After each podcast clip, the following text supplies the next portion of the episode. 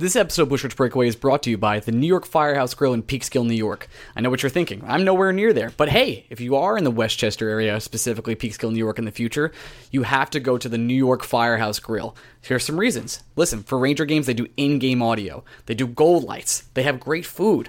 So if anyone's looking for a great place in Westchester to watch the Ranger games with fellow fans and eat really great stuff together, scream and, and listen to Sam Rosen all night, and why wouldn't you be? You should go to the New York Firehouse Grill in Peekskill, New York. If you want to check them out, it's NewYorkFirehouseGrill.com. Tell them Ryan sent you, and the, no- the owner is a die-hard Ranger fan, and tell him you were listening to Blue Shirts Breakaway, and we decided to come down here. I'm sure they'll treat you right. All right, let's get this podcast started.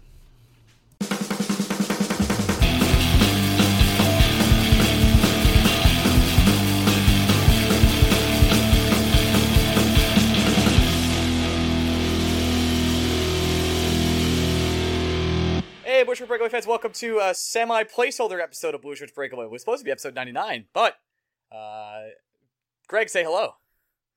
Uh, Oh, hi Ryan. hey, I'm not Greg Kaplan. not no, it's Kaplan? me, Dis- discount Greg, James. Discount Greg is on the podcast. Um, Greg's either Which somebody ca- somebody called me that on Twitter once, Wow, and I thought it was the, fun- the funniest thing. And then they tweeted after, "I didn't mean that in a mean way." I yo, anytime you're discount anything, it's in a mean way. I don't care what anyone says.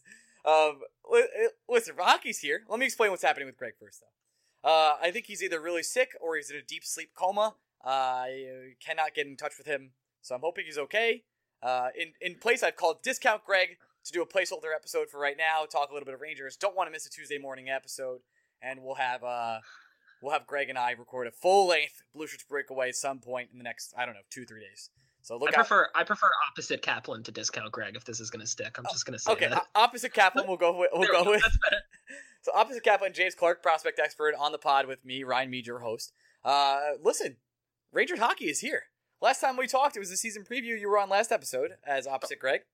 We are three games deep, ladies and gentlemen, We and ladies and not gentlemen, whatever you prefer. It's 2017. 2017 sex sex positive podcast. We've talked about that before. Podcast. Uh, listen, it- it's been a rocky start. I think to say the least. I was expecting a little bit more out of this team. Uh, the Avalanche, who are already your second team, as we've we've mentioned before, are Yeah, that's that's noted. Can I just say that Varlamov is still a really good goalie, and it kind of pissed me off that people were calling him second tier because he kind of carried the Avs to a playoff spot and like some decent seasons. And when he died last year, they completely shit the bed.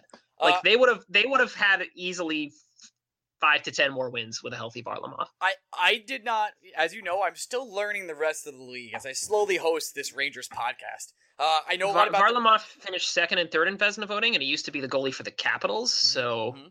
I mean, he's pretty solid goalie. He's better than trash tier, as people on Reddit were calling him. I- uh, Var- Varlamov has done that like so many times. You can go through his stats, and it'd be like 50 saves against the Capitals. Avalanche win 4-1. Like, I, I, I'm not that upset about that game. They should have beat the Avalanche. The Avalanche are trash, but Mhm. uh, you know, sometimes you run into Varlamov and he's pissed, he was and that's pissed. fine. Uh, he played out of his mind. Henrik looked. He looked bad in that first game. Yeah, that's he fair did. to say. I think he he looked looked ba- rusty. I think he, he looked didn't play rusty in the much. first two. You know, it's not He just didn't, he, he he didn't play in the preseason though. Do you remember seeing him in the preseason like ever? no. He played like half a period. He's like, I'm too old for this shit. He was like Michael Strahan. He's like, I'm not doing training camp this year. I'm gonna try Like- and save a lot of my takes that I have for the real show this week. I guess whenever uh, Greg's alive. But Well, by the time that happens, there'll be like three more games that have happened. So. that's what I'm saying. I think we're going to record after two, Tuesday night's game. I think if we record tomorrow night during the game, like that's silly. We might as well just wait until Wednesday night, I guess. So we'll we'll figure something out with Greg. But uh, Henrik finally returned to form against the Montreal Canadiens. Uh, did he did he return to form, or the Montreal Canadiens just that bad? both both is true. The Habs have scoring trouble. Uh, it turns out that letting Alexander Radulov walk is kind of dumb. Hmm, interesting. Yeah, hot, hot take there, guys. Radulov good at hockey. They probably should have signed him. To be fair, Uh, they did get Drouin, uh, who has not you know really done much so far. Uh, Drouin's looked good. I'm not going to blame him for not having like you know. I mean, let's just say he's no Mika Zibanejad. Oh, Uh, I just want to say that he's no Mika Zibanejad. hold on. I, I just got a text from Gregory himself. Rip placeholder episode. Nobody will ever hear this. nope, nope. We're gonna we're gonna add him in right now. Let I'm gonna say let me know. Let me know when. Do you want me to go so you? No, you stay right can- here. Oh, Stay right here. Don't leave. This will be the intro to the podcast. Pretty excited about this. Uh, and then we'll, we'll do the whole we'll do the whole thing over with Greg. Uh, and then we could, we could have you sign off in the in the middle of it. I'm sure he'll sign on very groggy. Uh, This is be a, great. This is great. a classic episode. This is yeah. This, this will be a classic. Already a classic. So Greg, Greg said, uh, "I'm here. I'm here. I warned you about this." So he did warn me. I'm glad Greg's alive. Uh, you should title that. You should title this the one where Greg calls it. the one where uh, the, our Greg, our guest, Greg Kaplan. All right, let, us keep chatting Rangers till Greg comes on. I, I, like to fill airspace anyway. So uh, yeah, no, we're talking about uh, Radulov, right? And Drouin. Yeah, I mean, like the Habs are a bad team, probably, but uh, and they had two goals called back, and I think one it was pretty fair to call back. Uh, the other one, I don't know, like they were offside, but I don't know that the Rangers bench would have called it because now you get a stupid penalty if you screw up on that play. And uh, they look the, the, the Leafs game was the weird one because like everybody, I saw the notifications, but I was at work and then I was in your Puerto Rico stream, so I didn't watch any of it. We're gonna talk and then I watched.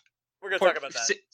Uh, but uh, I, I went back and rewatched it, and I was like, how did you let Marc Staal score on you? Wait, how did how did Marc Staal score in a game and they lost eight five? Like what weird shit show of a game was this? And Marc Staal didn't just score in a game; he scored and had an assist. Like he looked he looked like he looked like a competent puck moving defenseman for twelve minutes. It was kind of impressive. You know, it's funny you say that because I think Marc Staal can be a competent defenseman for twelve minutes. It's the rest of the time I'm it's, worried it's, it's the other nine minutes they leave him on the ice. Yes, and I, I, will say I have an article coming out about Marc Staal on our brand new website. Wow, look at this plug. BlueShirtsBreakaway.com where we have hot plug. Where we have many different writers. Twelve minutes of Marc Staal. Five different writers right now, including you and me. Uh, my first article coming out, a very nonsensical article about Marc Staal and movies I'd rather watch than watch him play defense. And, Can I uh, just say how hilarious it is that I wrote this heartfelt article about Dominic Moore and he scored the first yeah, fucking goal in the game? I was like, you wrote this beautiful article about Dom Moore, and I was like, oh man, this is really sentimental for James. And then he plays against us and scores right away, and I feel like shit. Like, oh my god. I was like, I love you so much, but please lose this game. Yeah. Oh, the Leafs look good. They look like a serious contender. Holy shit, does Patrick Marleau look like a man possessed in every single game he has played in? Their third line is Marleau, Kadri, Komarov. Yeah. Okay. How sure. the how the fuck do you defend against the Maple Leafs? I don't know. It's not it's not possible. It's like, oh, well, we beat the Matthews line. What's that? Van Riemsdyk, Bozak, and Marner coming over the boards. Well, fuck. Uh, guess and, guess we're guess we're getting scored on all night. And you know what? Matthews is going to take another step this year, which is also not great for the rest of the league. Uh, when's the last time you were scared of the Leafs? Phil Kessel, 2012. Uh, no, I wasn't scared of them then. Mm, okay. I have I haven't been scared of the Leafs since the season before the lockout. All right. Well, I mean, they're obviously a team to be uh, to be messed with at this point can, in time. Can we just talk about like this is the best time to be a hockey fan because there are so many great players at once, and there are so many stories, and like the Oilers are good, the Leafs are good. It's like a fun time to be a hockey fan. This is uh, going to be a fun season. Now, here's the twist: it might not be a fun season for us. uh, there it is. Can we talk about how much it sucks that they had two bad games, kind of, and Marc Staal was immediately up there in the top pairing with McDonagh. We're gonna get into that as soon as uh, uh the real the re- real Greg Kaplan please stands up. And, and, uh, and, Brendan Smith has been bad through two games, but Brendan Smith is notorious for like two weeks of shitty play at any given point in the season. To be fair, so is Henrik Lundqvist. Like at the beginning, like uh, yeah, that's that that's fine. Uh, uh, I I've been impressed with I've been impressed with Kevin Shattenkirk in ways that I didn't think I would be. I agree with that hundred percent. Because I was like, I knew, I knew he was good. I'm an Avalanche fan, so I watched him on Colorado, and then I watched him get traded to St. Louis for peanuts, and kick the shit out of my Western team for years and years and years. You should clarify. DC- you're a Ranger fan and a Avalanche fan.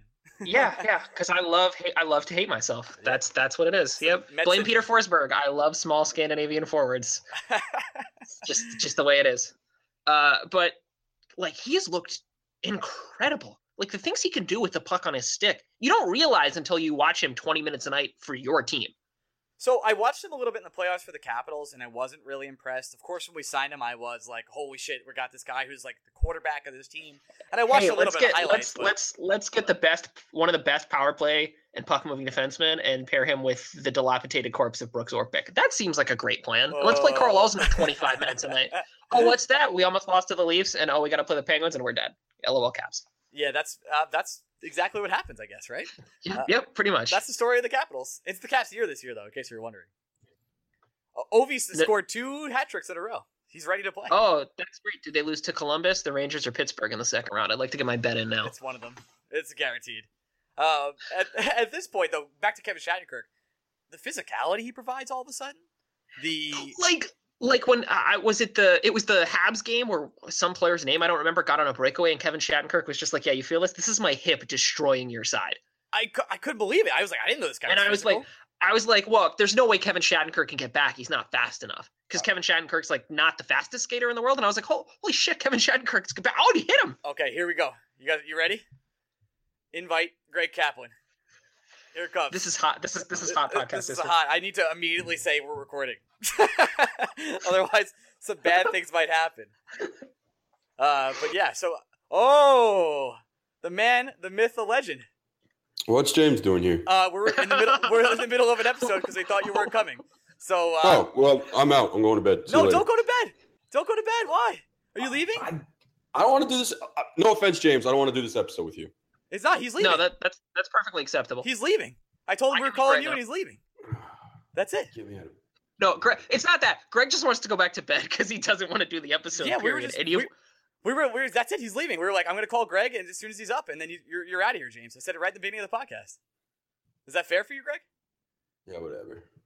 Okay, James, thanks for coming on, is- buddy. this is this is the best. I can't wait to listen to this bullshit. All right, later, bud. Love you, Kaplan. Love Hope you. you feel better.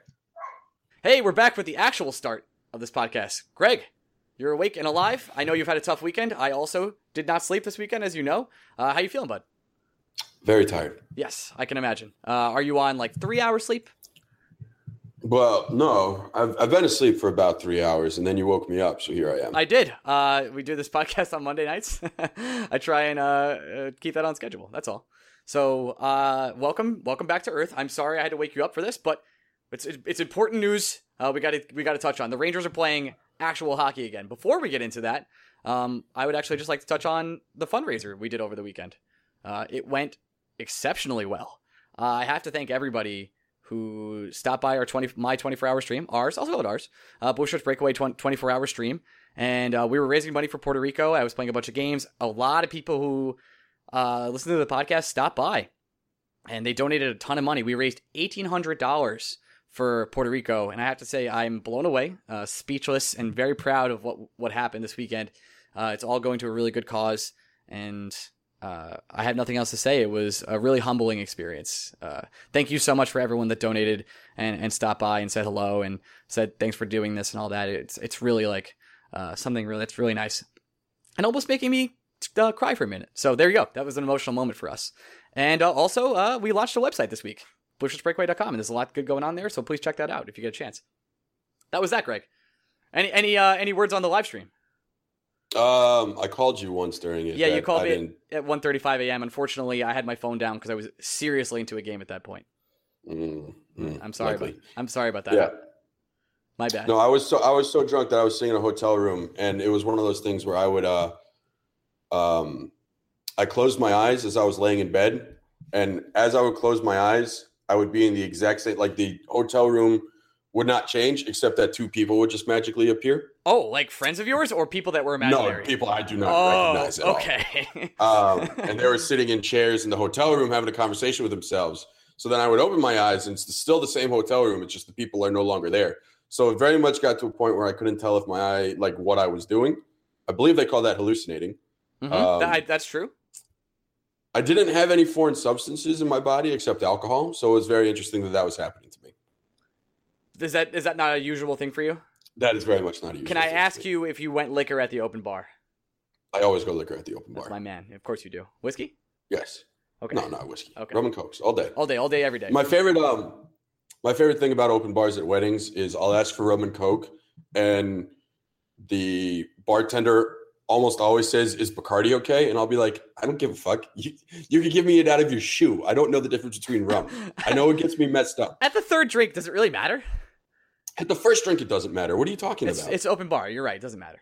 I agree with oh you. it's not even that it's open bar it, it's just like I've had this opinion before it's exactly like beer Yeah, we, we, but we no disagree on this. We've gone Yeah. over this a million times. Let's alcohol has no taste What is alcohol let's talk. Me and me and James did some bullshitting before you got here. Uh, welcome. I'm just uh, welcome to the podcast, and now we're going to talk about actually all the news I wanted to talk about. Uh, Rangers have signed forward depth uh, Adam Cracknell, and this is a sign that Chytil is now going back to the Czech Republic, right?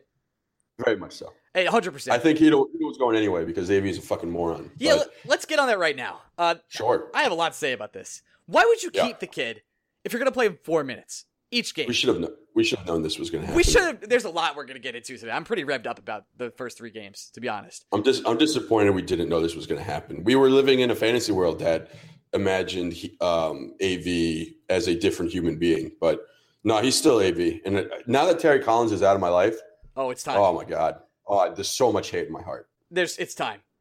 Uh, so listen, right away. Last week I lived in a fantasy world where I said to myself, "Okay, Philip Chytil might actually make this team." We I, I said Yeah. nine games he'd go back, but I in my head there was a possibility where this kid was gonna rip it up, be like, okay, he's playing out of his mind. I know he's 18, but he's showing like they they showed him off in the preseason. They were like, we're playing this guy like 25 minutes, and did they do that because they knew they were gonna play him in the regular season? I'm just very confused now. Why was he getting reps if he wasn't gonna be on this team? This team's trying to win, right? Yes. Um, the first sign of trouble should have been when the Rangers didn't put Chytil on a power play unit uh, first night of the season. It's it was so weird. You- put Chytil on the second line with Nash and Zuccarello, and you think to yourself, he's going to get minutes. He's going to see the ice plenty. Now, oh my god, that spider is massive. Anyway, um, spider spider update. oh this God, podcast. no, that that one it like grew while I was gone. Anyway, um, You put him you on put the him on the second line. You're, you're expecting fine. So he's not on the power play. You get it. Desharnais actually looked pretty good, solid on the power play in the preseason. And to Desharnais' credit, he looked more than fine on the power play through three games so far in the regular season. But it's not so much that Desharnais looks fine. It's just you have this untapped potential with Chytil. I don't understand why you would just not see what you have. Because again, you, if you know you're working in a nine game window, you just kind of have to throw him to the fire and see if see if it works. You know, I'm not even asking overboard, see if it for like second Instead, line for whatever reason, AV, AV keeps him in the lifeboat. And it's just like, well, I told you he can't swim. It's like, no, you haven't proven that at all. All you've done is fuck up the entire reason why he's here. Yeah, the whole reason he's here is to get exposure. Like he he could be back. The whole reason he's here is to see if he can play. And if you're not going to play him, you're never going to know. Exactly. So why are we playing him four minutes? Like, okay, if we played him ten minutes, would you be upset? Uh, yeah. I- He- he- if he's if he's gonna first of all, if Chytil is gonna center Nash and Zuccarello, give him 15 minutes. Just keep the line together. Don't stop double shifting Desharnais. It doesn't make any sense Yeah, why are we doing that? because AV's a fucking moron. We always here's the thing about AV. We always say he likes to roll four lines. He doesn't really. He likes to roll three, and then he'll fuck the fourth line. That's why. That's why opening like Paul Carey saw less than eight minutes. Chytil saw less than eight minutes. It got to a point where Desharnais was the second line center, Paul Carey was and your playing. fourth. And the reason why, Grab, the reason why Grabner um, sees times because he's on the penalty kill. Yep. But for the most part, for the most part, AV doesn't roll four lines. AV likes to roll ten forwards because he likes getting Grabner and Vesey out there. But fuck all if he's playing the fourth fourth line center and the fourth line, uh, one of the fourth line wingers. Just doesn't care. Which, fine then. If you don't care, you don't care. That's great. Send Chytil back to the Czech Republic before the season starts and keep Buchnevich here. We're not. I mean, we're probably still angry if Buchnevich is only seeing eight minutes and getting scratched left and right. yeah, fair. Um, but we're not as angry. It just, it's almost like one has to wonder because we've had this conversation so many times. We have. How many times have we sung Jeff Gorton's praises? Quite often. Well, I think we're we're good at getting on our knees for Jeff Gorton. I would say that. Who the fuck? But who the fuck runs the ship? We've said this. Like, is is Jeff Gorton? Jeff Gorton just gives him the personnel, and lets AV play all the toys. I, I don't understand. Like, why would Jeff Gorton All- be like, we're dude, we're, we kept this kid here. Let's play him. All Jeff Gorton has to do is be like, Chytil's here. Give him 15 minutes for nine games, and let's see what we have. And then after nine games, you and I can reevaluate. That's all Gorton has to do. And then AV would have to do it. Instead, Gorton's like, here are the 20 players, 22 players, whatever it is. Do whatever you want. And it, it, gets it, does, it doesn't seem like Gorton gives a shit. If Gorton gave a shit, Buchnevich isn't getting benched in the playoffs, and Chytil's playing. I still think Buchnevich might have been more hurt in the playoffs than we than it, than it lets on. I'm I'm buying into that theory more and more. Um, I, I don't know why you are because here we are three games in the season Well- and Filipinos already been healthy scratched yeah, that's fair. to play seven defensemen. Yeah, that's my next point. Uh, let's talk To about Adam. seven defensemen and one of them wasn't Brendan Smith. Yeah, there's there's a lot to talk about there. Let's talk about Adam Cracknell very quickly. Um, Sure. uh, a nice depth piece. I'm not sure why Lettieri isn't giving a shot on this team after playing so well in the preseason. I get that he's not like a real time player, but again, see what you have. Uh, Cracknell, AV, AV, AV hates young players. I don't. Why? Why? I, I can't defend it. I can't I, either. the, I, we're well past the point of there being proof in the pudding. If AV's not playing Philip Chytil, what makes you think he'd play Vinny Lettieri? I just think Lettieri AV, showed it. AV loves like, the whole, AV loves versatile veterans that can fill. And look, this is not Adam Cracknell's fault. He's fine. Oh, Adam Cracknell's fine. I Adam actually- Cracknell, go on, Greg. sorry. I'd rather have him than Paul Carey.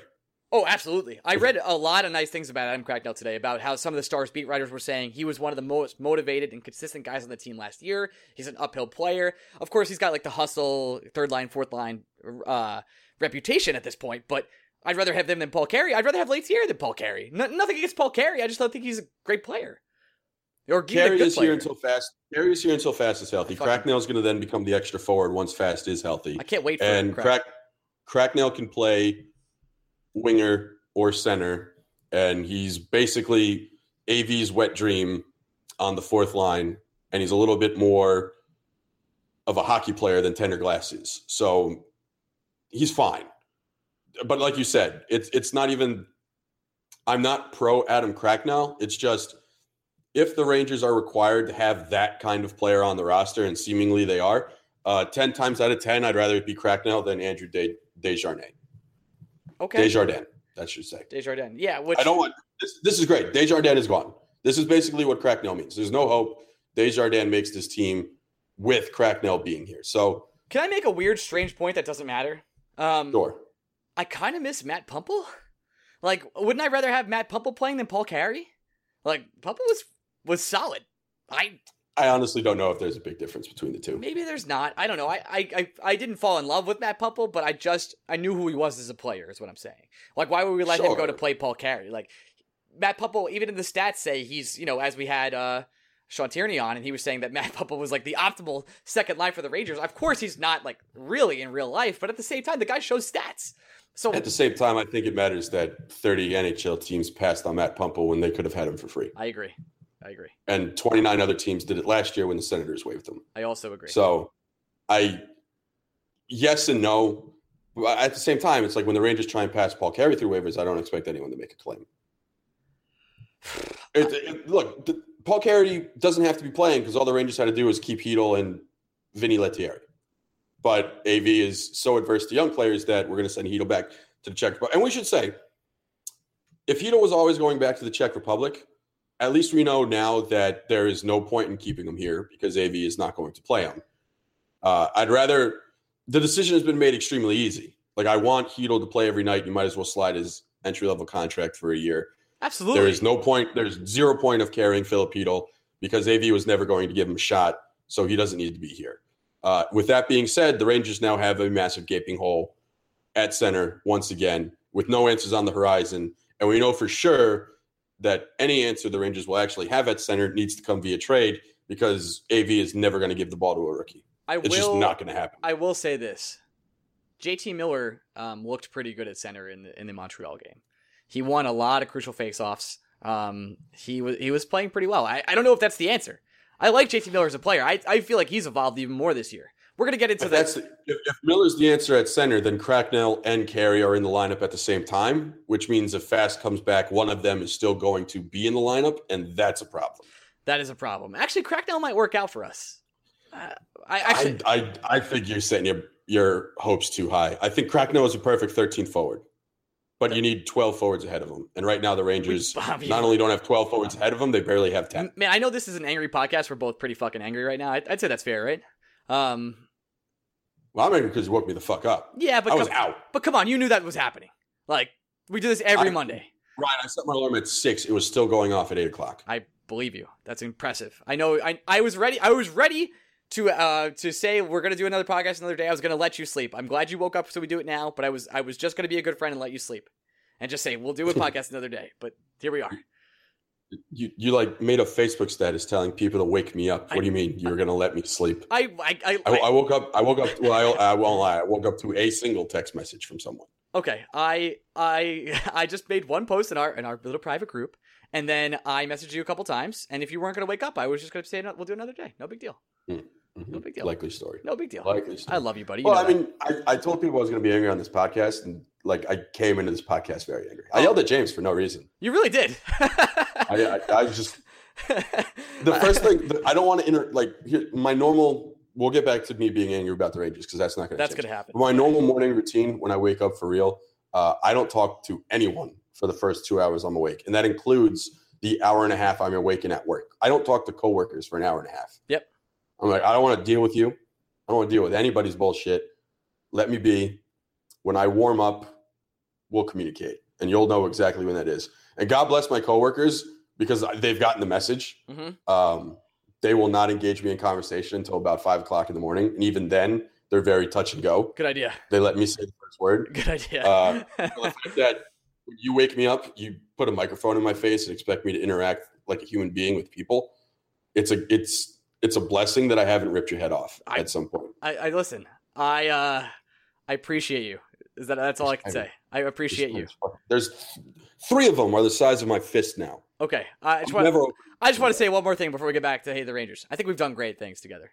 I think we're a good pairing. You did all right. You did you did good this weekend. I did nothing this weekend. Uh, it's- I, I got very drunk this weekend. I think we've done a great job with the website so far. I'll say that. My article's Oh, coming out tomorrow, hopefully. That's the plan. the article you were going to have ready this time. I will listen. I raised eight hundred dollars for Puerto Rico. I was a little busy. You were at the same time. You were you said you'd have the article done before the fundraiser, I said I'd have it done before the fundraiser, and then I said on Monday. A little bit of procrastination. I kind of died also. and and then it's still going to be Tuesday tomorrow. You're not going to have it. I will have it tomorrow. We'll see. We'll Uh, see. We'll see. But anyway, Anyway. but to get back to the point, Drew Way has some great fucking articles on our website. You must read. Uh, Pretty good. I'll, I'll say that. Chris Kreider and the uh, the plus minus article are amazing. We're gonna have more to come. Stay tuned. Back to the Rangers. The time has come. We talk about it all off season. We have the defensive pairings in our head. We are like, man, Mac and Shat, we're gonna have an insane number one overall pairing. Third game. Lasted two games. Third game. Lasted two games. oh, I was. It was partially joking, right? The entire offseason, we were we were we were kidding, or at least we would say we were kidding because it would be too depressing for it to be true. Mhm. And it took three games for It it, to be true. It took three fucking games, and now the, worst part, of, honestly, Ryan, the worst part about it is that we won that Montreal game. It, it's just it's the exact same thing like the playoffs. It's when Tanner Glass came into the lineup and the Rangers won, and I was like, God damn it! Now it's going to be a thing because there's no way, there's no way AV goes back because not only did the Rangers win, they they shut out the Canadiens. First of all, 100% Hank, the reason why we shut out the Canadiens. 100%. They were they were terrible defensively. Uh, they were just They- terrible defensively. There was uh, even on offense, we were getting outplayed. There was uh, I, I saw the numbers. I I know Hank stopped I think 30 plus shots. Luckily, I have but right someone someone pointed out that the Canadiens had like 64 true shot attempts. hmm Um, that is alarming. we had uh, uh, he shot, he saved thirty four shots. Greg. 34 shots. Um, I, I think it was it was either Sean Tierney or Our guy, um, recurring guest Sean Tierney. or our friend, uh, not a Mika Mika McSomething. I'm sorry, I'm forgetting his name. I'm going to look it up as soon as I'm done with this rant.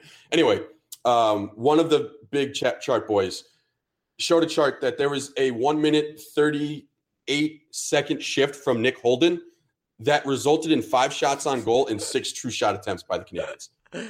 Oh, uh, Nick Holden. In a minute and 38, that is incredible. That's hard. That in that short amount of time, the Canadiens were able to pepper off that many shots. that it's it's hard to do what Nick Holden did on the ice. I, I will say that Nick Holden had uh only registered quote unquote two giveaways, but I'll say he uh he did at least five. He had a he had a giveaway uh, that was like right in front of the net where he just handed it to a Montreal player in, on the blue line. I was like, okay, that's great, wonderful news. Uh, Statistic, statistically speaking, the Holden Kampfer pairing may have been the worst Ranger defensive pairing in history. there was, it was abysmal the entire time, and they played they played 16 minutes. oh they played more than 16 minutes. Kampfer and Nick Holden played seventeen minutes both.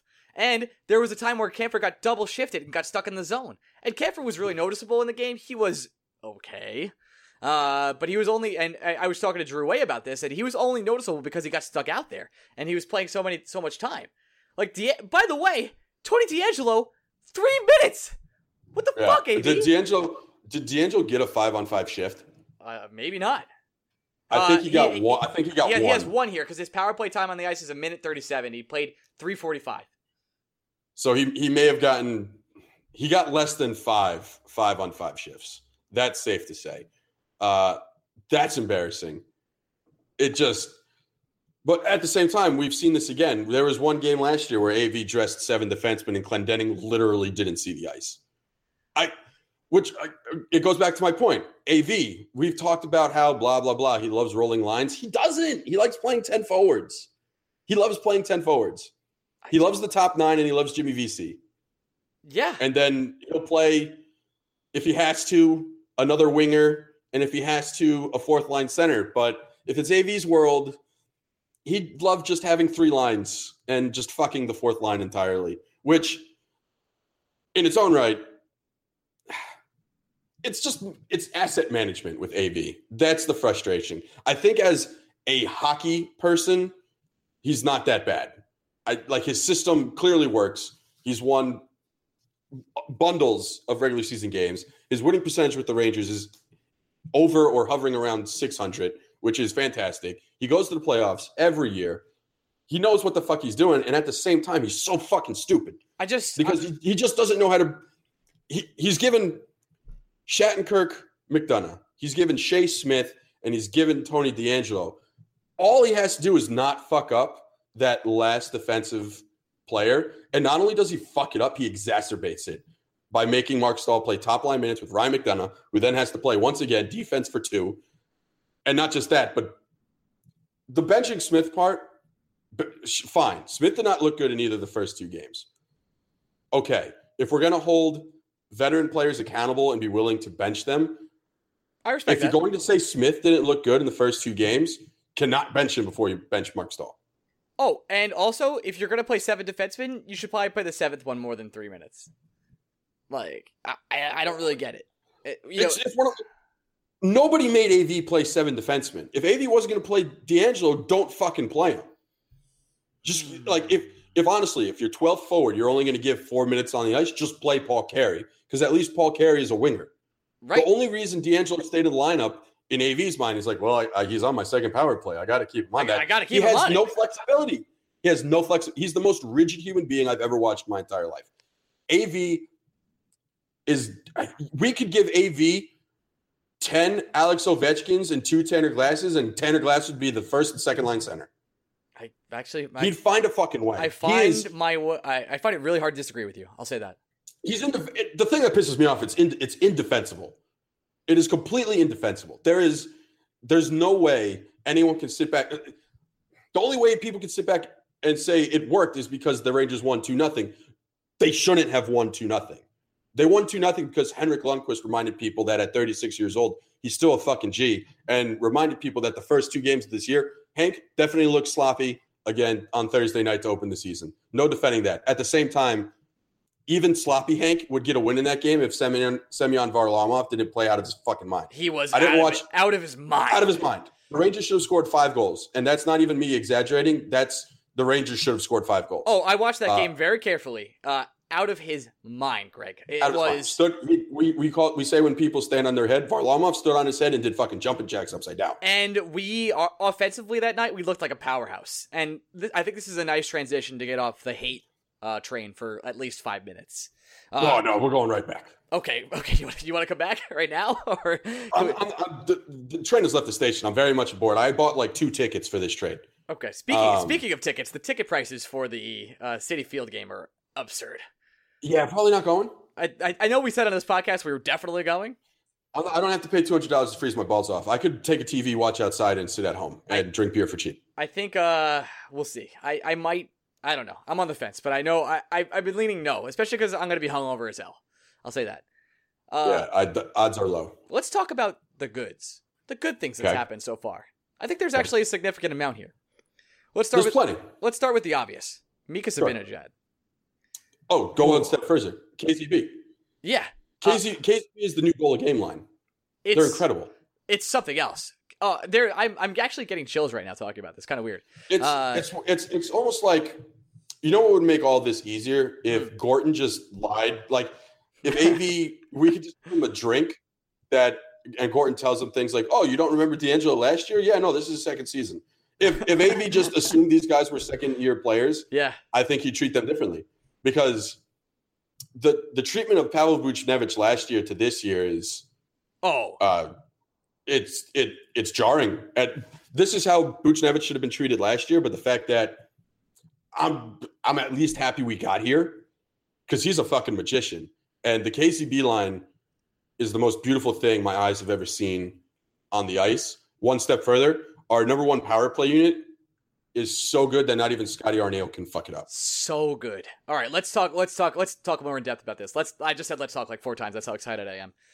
Mika Zibanejad looks like a whole different player. I know he's shown he looked like this last year a little bit in the time he wasn't injured when he was playing, but right now, uh, he's a bona fide C1 center, like uh, one C center. No whatever is. question. Uh, bona no fide. question. He looks amazing on the ice, and that trade more and more by the day looks absolutely ridiculous. And especially And the extension the Rangers gave him this offseason seems like a bargain. It seems like an absolute bargain, especially if he's going to be playing at this level. Of course, guys, we're, it's overreaction theater right now. We're, uh, to steal a term from a podcast I used to listen to a long, long time ago. Uh, but that that's where we are. And so far, Mika Zibanejad has four goals, has looked absolutely dominant, and is probably the future star of this team, or is a star almost the star of it now.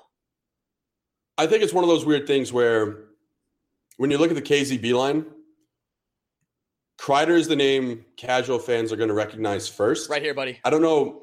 They're so good, the three of them together, that I don't know if you could say one is going to be a bigger star than any of the other.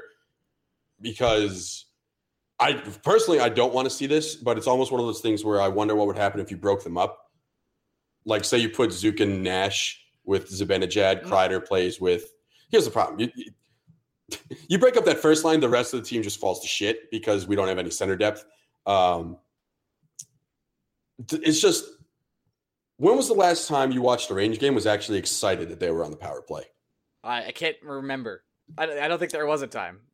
There- When when the first power play unit of KZB, Zuccarello, and Shattenkirk is on the ice, uh, it's it, it's not just that I'm I'm excited to see them. I'm now at a point where I'm almost expecting them to score. It's and weird, if not right? score, at least create three bona fide um, chances. And Zook playing with that line is just something else. The passing that Zook adds to those three players in general. Actually, listen, I take that all back. Shattenkirk revolutionized the power play here already, and it's only been three games. It's very scary.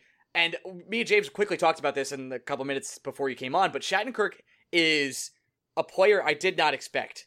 Uh, I expected him to be very good, but the physicality and the actual how good and crisp his passes are, and how well he sets up the power play, I've never seen anything like it. I, I or or at least in a Ranger uniform. Am I wrong to say that? Well, it's, well, it's been a No, long time. What I'm Because even Shattenkirk is what we all wanted Keith Yandle to be, but Keith Yandle also got AV'd, so I'm not ever sure we really saw what Yandle was possible of.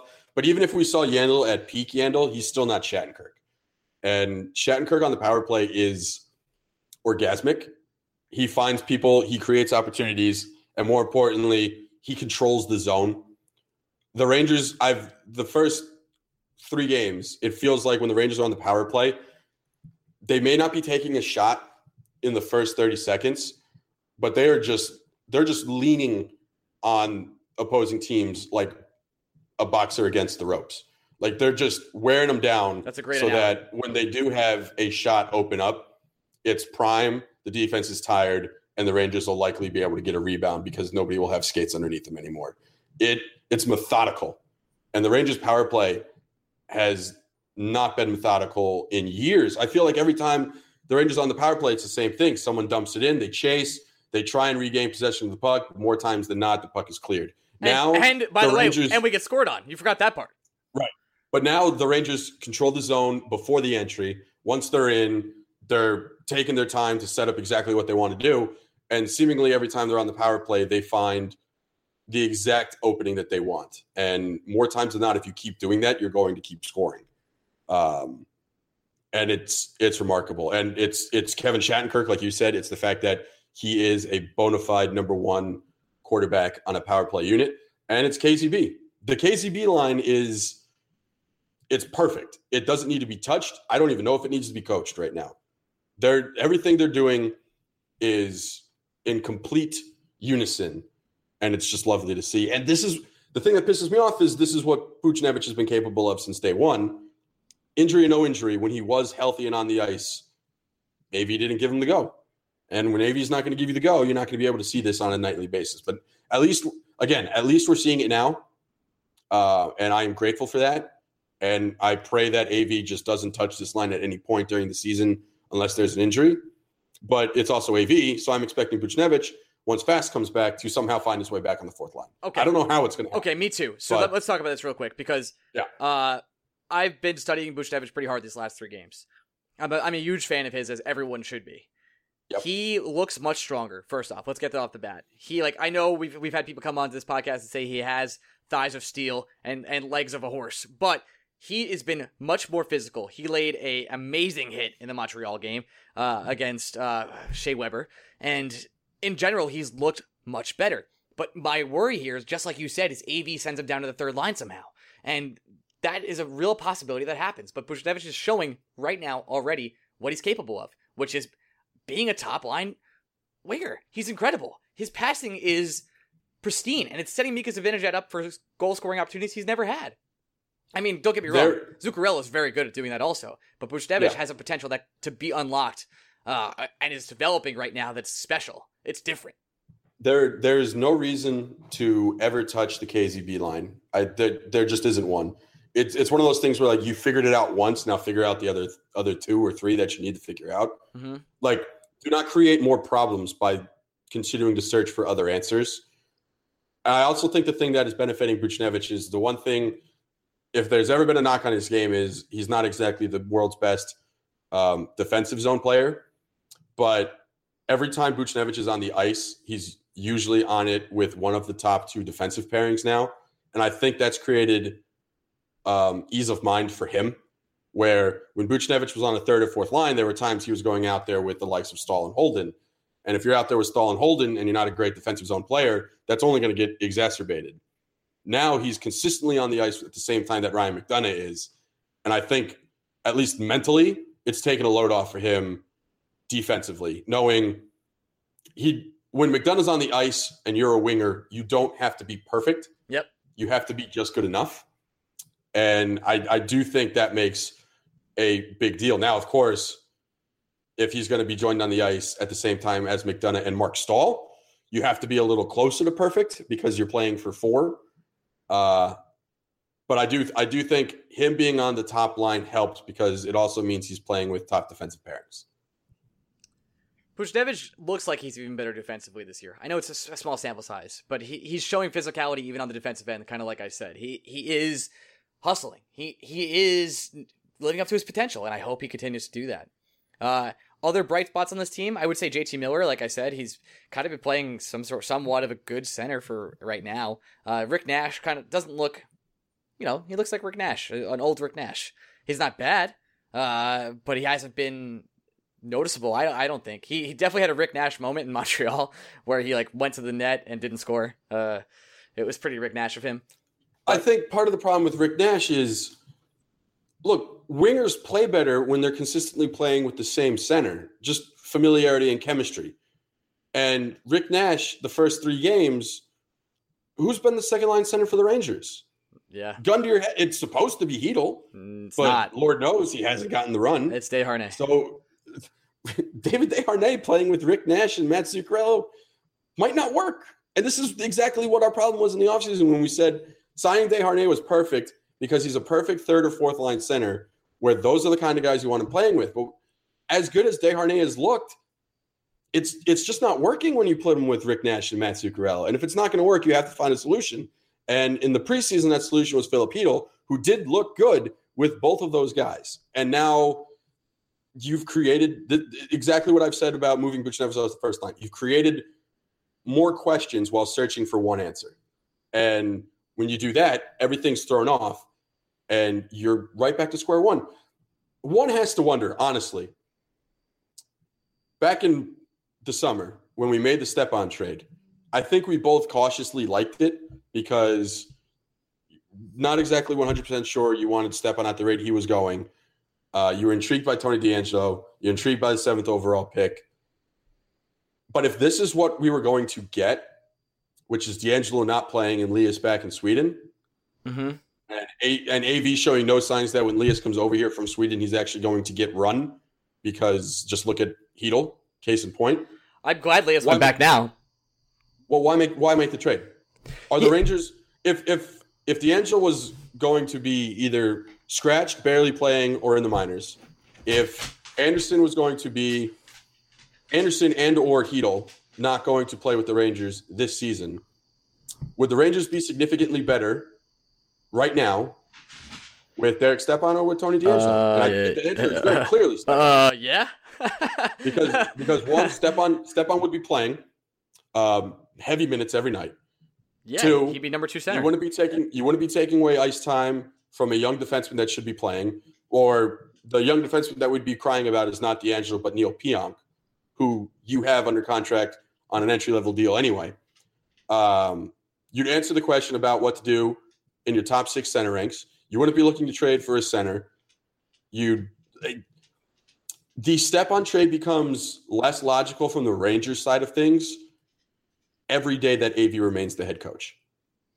And every day that AV remains the head coach and the Rangers don't make a move for a center. it remains Because again, if, if if the Rangers' whole goal was we don't need to make a move for a center, we have two young centers we just drafted in the first round. One of them was going to stick. If that was the Rangers' goal going into training camp and to begin the season, which I think clearly it was, then it never made sense for AV to remain on as head coach because it was just never going to happen. Let's talk about Gorton actually for a second and that trade. Looking looking at it now, now that the season has started. You kind of went into this already that obviously Stepan would make this team way better. I agree. I think it's very obvious. This team, we agree, both agree, is rebuilding on the fly, right? Like they're Gorton's getting ready for five years from now already. It seems strange that we would make that trade if that wasn't the case. We're on the last. eh, That almost signals to me right now that the season has started that we don't believe that we can win the cup. We're getting ready for five years from now, and we think Henrik's window is closed. Am I wrong in thinking that? Yeah, because I think if the Rangers were truly, I never like the term rebuilding on the fly because it has to be an organizational model for that to be true. And the Rangers were never going to be rebuilding on the fly if AV was going to be head coach. AV doesn't do rebuilds. He doesn't. You're right. And he's always going to play veteran players over rookies. And if you have a head coach who is so determined to stick to his model and try and win every night with that model, then you can't call it a rebuild on the fly because Marc Staal was always going to play and get heavy minutes. And the Rangers were always going to look for veterans to fill out the bottom of their forward ranks over young players. So you cannot be rebuilding on the fly unless you're actually playing the kids. But the Rangers are very clearly not playing the kids because Paul Carey made this team. You've already claimed Adam Cracknell. Marc Staal is getting more minutes as opposed to less. And Tony DeAngelo's benched and Filipinos going back to the Czech Republic. and Pionk is in. Pionk and Like, if Lettieri the- are at the AHL. the the thing I hate are people out there like, well, look at Buchnevich. He's on the second. There are legitimate people who think the narrative of AV not liking young players is completely debunked because Buchnevich is on the first line. Uh, no. No, because you missed the entire season last year. Then, if that's your argument, you literally didn't watch hockey last year, Yeah, he's and you didn't know what happened with Buchnevich. he last year. screwed Buchnevich a lot, even in the regular This season. is this is this is Alain Vigneault. This is his track record. He he does this year in and year out, and for some reason, all of us convince ourselves that well, maybe this year's going to be different. It's not going to be different. This is fucking him. He hates young players.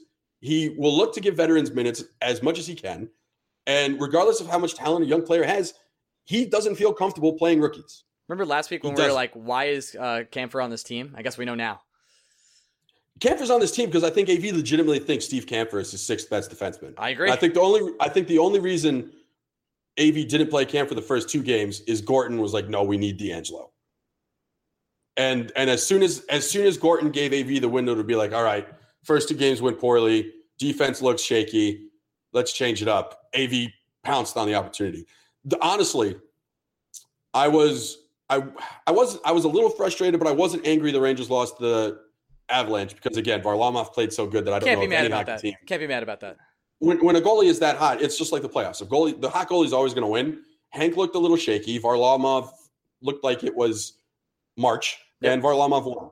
The Rangers had plenty of opportunities; they couldn't score, and it was no fault to their offense that they couldn't score. Semyon Varlamov was a brick wall. Yep, that's it. Uh, I didn't watch the Leafs game, but it's always frustrating when your goalie gets pulled, you somehow still tie the game up, and yet you then collapse in the third Well, period. let's talk about that. well, I didn't watch the game, so Well, I can't really talk about All it. right, I will. Say, I want to just touch on this point because I didn't watch the game either. I did watch the recap because I was doing the 24 hour stream where I raised money for Puerto Rico. Thank you so much, and uh, it went really well. But Pavlik, our backup goalie, dude, like I'm. I've been saying this all off season. I'm really worried. No, I'm- I want to you, throw it out. Any goalie that comes in mid game, throw it out. That they, doesn't even count. okay. Matt Murray came in mid game against the Blackhawks and gave up six goals. yeah, he got annihilated. You're going to tell me you're worried about Matt Murray? No. I honestly, honestly, it's not like when you bring in a goalie off the bench, it's not like going to the bullpen in baseball where Pel, uh, Pavelec that day, I think, was prepared to Did I never. call him Pavlik? I'm sorry about that. I mean, it's me. I don't know what. I, look, us butcher names never. Never, never, Um, never, not once. Never this podcast. Bush Rich breakaway, not one time. I, I, it is much more rare for a goalie to come in cold off the bench and become shut down than it is to bring in a. I expect when a goalie gets pulled that more goals are going to happen. I don't care if if it was Hank that came on for Pavelec, I would expected more goals to get scored. It's goalies coming in cold off the bench rarely ever works, and it's it's always a panic move, and I I don't read into it at all. And the case in point I use is look, Matt Murray came in the game against Blackhawks and immediately gave up six goals. Agree. And you're not going to tell me that you're going to be worried about Matt Murray. You're not. No, guys won two Stanley Um, Cups. He's you're so not no. worried about him. I, I let's let's watch a game with Pavelec from start to finish and go from there. At the same time, if those are the six defenders that are going to play in front of your goalie, yeah, I'm worried about Pavelec too because I'm worried about Hank if those are your six defenders playing in front of you. It's it has to be a whole unit. It has to be cohesion. Well, Smith has to step it up for sure. I, I- I know he'll he'll he'll get his game right. I'm not worried about him. I'm not sure if look. There's a very good chance Brendan Smith doesn't see the lineup again next time the Rangers go out. You think tomorrow? You didn't see the lineup, or today? Today rather. Sorry. has, have, you, have you ever seen anything from AV? In AV's mind, he doesn't see how the game went or how the game was played. He saw the he final the final score was two nothing, yeah, you're right. and the final score was two nothing with Marc Staal on the top pairing and a defensive pairing of Holden and Kampfer. That's what he saw.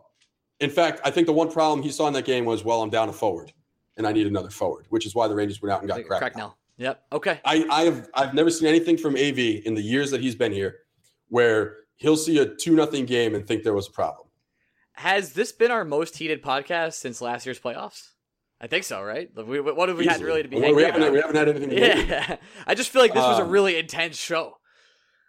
It it's just it's an intense show because the answers are simple, seemingly. It I don't think you need to be you don't need to be an NHL coach for 15 years. You don't need to be even 21 years old and watching hockey in college to know that there are solvable solutions to the Rangers' problems. Uh, it's it's it's almost like it's not exactly like it, but it's kind of like when a country elects a president who's not capable of being president Hey, stick to and then complaining about the country not exactly working correctly. Stick to sports, bro. Stick to sports. Fuck it. Whatever. I ain't- no one ESPN's not going to suspend me for whatever the fuck I want to say on this podcast. I love how the hill, Um, the Hill covered the Jemele Hill story. That was one of my favorite things of the day. Her own website. I love how I went on Twitter to see to read more about the Jemele Hill story, and I got very distracted by Mia Khalifa sliding into Gilbert Arenas' DMs. is that one of the most amazing Instagram posts of all time? Because I think it is. Here's the thing: Gilbert Arenas is straight fire on Instagram. He doesn't Everything he posts is gold. And if it's not gold, it's about his family. And you're like, all right, cool. Gilbert Arenas is a dad that cares. He- it's just Gilbert Arenas knows exactly how to use Instagram, and he's perfected it. I rem- I remember one Instagram sticks out a lot where he was recording himself breaking into Nick Young's house. Uh, He's fantastic. that is I love, I love Gilbert. Gilbert Arenas' Instagram makes me wish he was still in the NBA. It's uh, there's a lot of reasons he's not. We'll say that. Uh, He's, he's perfect. Anyway, AV, fucking Let- morons. let's- Rangers, fucking morons. Well, okay. Because hon- honestly, right, we're at a point. Jeff Gorton is at least complicit because he's not stopping it. It's one of those situations. It's like you you I can no longer just be angry at AV because this is AV. And I now have to be angry at someone else. And it has to be whoever is letting AV make these decisions. And that's Jeff Gorton. So regardless of all the good Jeff Gorton does, if it's not going to be put into practice, then what the fuck is the point? this episode has been brought to you by a lot of cursing and anger. Uh, oh, Grandpa's gonna. Oh, Grandpa pissed. is pissed at this podcast. Woo! All right, uh, let's go on to a little bit of a returning segment, my friend. You ready? Hmm. National holidays and the upcoming schedule. The the return of the segment. We'll go through it quick. This Tuesday, today, October 10th. It's National Metric Day. How come America doesn't use the metric system? It's, it's so too easy. it's so dumb, it'd right? be too. It'd be too easy. I just feel like man. Look, when you can do when you can do something that Liberia does as well, you got to do it. Yeah, I just don't understand. Like, I know we like to be loners, do our own thing, but metric system, like, it's all in hundreds and tens, man. It's so easy. Like, It's what so what are we doing? The only thing I like is Fahrenheit. It's a little more accurate. That's all I'm saying. Is it? I Yeah. feel like if you grew up with Celsius, you'd be like, "This is fine." I, I, I agree. I I think you just all of Europe uses it perfectly fine. yeah. I and the whole conversion thing has never made any sense to me because it's like a sliding scale, and that fuck off. Um, but hey, a zero is freezing. That's that makes a lot of sense to me. yeah, and anything below freezing is super cold. It's almost like a line was drawn, and it's easy to understand. I honestly think, like, sure, Fahrenheit's easy for us to understand because those are the numbers we've seen at all times, but. right. you grow up somewhere where they're using Celsius, that's the number you're seeing all the time. I'm sure it would make perfect sense. You're probably fine. Well, versus the Blues, the Shattenkirk's old team should be an interesting game. I predict uh, that'll be a tough one. I don't know. Blues play today. They're going to be on a back to back. That's fair. I, I just think it's gonna be tough. Ter- Tarasenko. Tarasenko's been off to a slow start a little bit. Um. He did well today. Oh, did he? I missed today's game. Okay. Yeah. Yeah, All right. Jake Allen did well. Tarasenko did well. But again, it's a it's a back to back, and the Rangers are quote unquote rested. Um, I- it, the, they'll get. Let me let me put it this way: if the Rangers run out the same defensive unit that they ran out Sunday against the Canadiens against the Blues, we're not winning. Okay. Saturday, you're gonna love this one. Playing the Blue Hmm. Jackets in Columbus, October 13th. International Day for Failure. Wow. Uh, right up AV's alley. wow. We are. Uh, I don't feel good about that one for pretty obvious reasons. Every every day is an international day of failure for AV. But who be uh, guys? The guy Av's had a lot of good accomplishments. Let me defend him for like two seconds. I know you're gonna say has he? Yeah, he's taken the team pretty far. I, I know. I've said this once before. I'll say it again. He's the George Karl of the NHL. Whew, man, that's a. Whew. He's blaming George Karl. he's George bla- Karl's like he's bla- third all time in NBA wins. He's blaming a lot of dads, just- a lot of dads for issues in basketball players. Might- well, clearly he hates young guys, so maybe AV's got some dad issues. Dad issues, yeah, maybe, but possibly. Um, and then uh, who makes these up? And then uh, we're in a in a back to back, which is fine for us because we're playing the Devils on October fourteenth. Uh, two holidays I found here that I kind of like: International Cassette Store Day. What? There's like, is Hmm. there is there one cassette store left on the earth?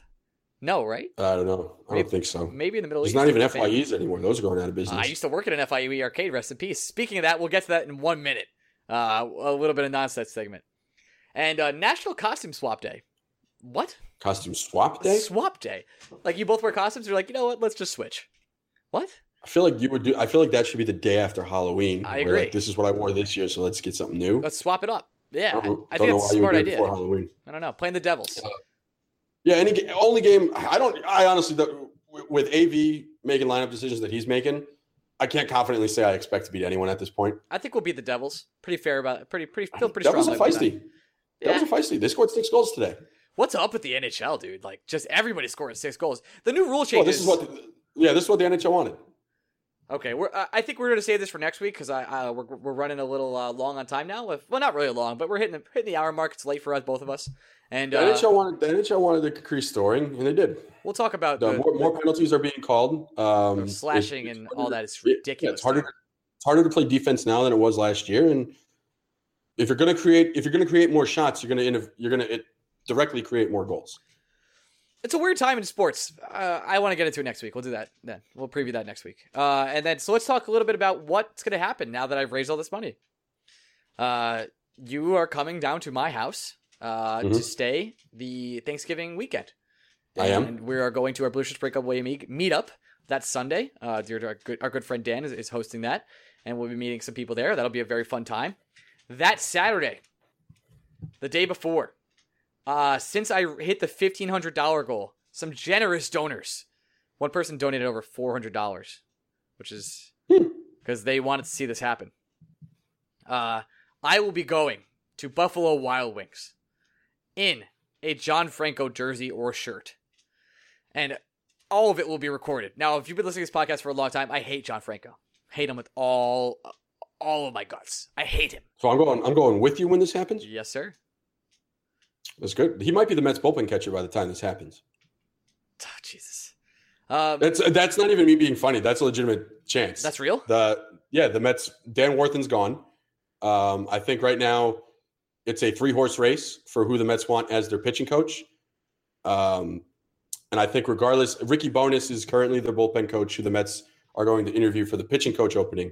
And I think regardless of Bones getting or not getting that job, they will have a new bullpen coach. And all signs have pointed to John Franco. Franco wants to get back into coaching. The Mets obviously love John Franco. He's the club's all-time leader in saves. I swear to God, if he ends up as a real head coach one day, I'll freak the fuck out. I don't think so. I think he's too old at that point. Uh, but I wouldn't be surprised at all if John Franco was the Mets bullpen coach. Point of the story, I. Because what does what does the bullpen coach even do? I don't even know. Like what, the manager calls I- the that's bullpen, right? I mean, like the bullpen coach, I guess in a way helps the pitchers get warmed up. And if that's really what, like, if there's if if a coach thinks he has a legitimate strategy to how how best to warm up a pitcher, I guess I would want a former reliever being the bullpen coach. And John Franco has appeared in more games as a left-handed reliever than almost any other lefty reliever in baseball. I think it's like him, Jesse Orosco, and I don't. Even, I think I don't even think Billy Wagner comes close to the amount of games that Franco appeared in. But like, like if Franco thinks he has a science for how to properly get Greg? Oh, Greg, we lose- Oh, we lost you for a second there, buddy. You back? No, you're gone. Greg, you still there, bud? I think Greg is gone, ladies and gentlemen. No. Greg. What happened? this is a guy that Oh no. Fucker. You know, I'm gonna even put my camera on. Oh, Greg, prove you're back. I've been here the whole fucking time. Oh, Greg, you're back. You're back. You were gone for a good five seconds there. Uh, I'll cut that part out for us. But uh, I don't know what happened. I've just been yelling. At you, you know. I know you. You've been perfect sounding the whole time. So let's just wrap this thing up, okay? Uh, So makes sense as bullpen coach. That's all Okay. I was saying. Okay, that's fine. We're wrapping this thing up. Sorry that you caught out there for a second. Bullpen coach don't make sense. Doesn't fucking make sense. Uh, I'm really happy hockey's back. I'm happy we have this podcast. I'm happy we have the website. I'm happy I raised all that money for Puerto Rico and everyone that helped. Thank you so much. Uh, Greg, I'm really happy you woke up. I thought this podcast worked out fucking phenomenally. Hope people enjoyed it. We're gonna be angry and going at it all season. So uh, come back next week. We're gonna launch store. Greg, any final words? Head coach. I think you Love said. I think you said And to anyone who says fine, then who? I at this point, just anyone different. Give me someone different to be angry at. That won't be happening. this team could be good. I, I This team could be good if we just had a. It's asset management. That's the whole part of this. it is. The roster's there. Can make a good team out of the roster the Rangers have, I agree. and we're given fucking this schmuck. Schmuck. All right. Uh, follow us on Twitter at Blue Break. Follow me on Twitter at Mead. Follow Greg at un- caps underscore locked. And uh, we'll be back next week. Look, look forward to see you then. Greg will be wide awake. His he'll he's, he'll stay woke the whole time. I'm ju- that, I know. that, now you, mm, Oh, listen, I'm just. All right, we gotta go. I love you, buddy. Peace out. Bye bye. All right. Would you like me to stop recording at this point, Craig? you do you, man. I don't care. Well, we're in the we're we're in the middle of we're in the midst of talking Rangers right now. You want me to restart? You do you. Are, are you okay? Oh, well, I'll I'm stop fucking exhausted. I'll stop recording. Hold on one second. I'll cut that part out. For the ones who know safety isn't a catchphrase, it's a culture. And the ones who help make sure everyone makes it home safe. For the safety minded who watch everyone's backs, Grainger offers supplies and solutions for every industry as well as safety assessments and training to keep your facilities safe and your people safer. Call clickgrainger.com or just stop by. Grainger for the ones who get it done.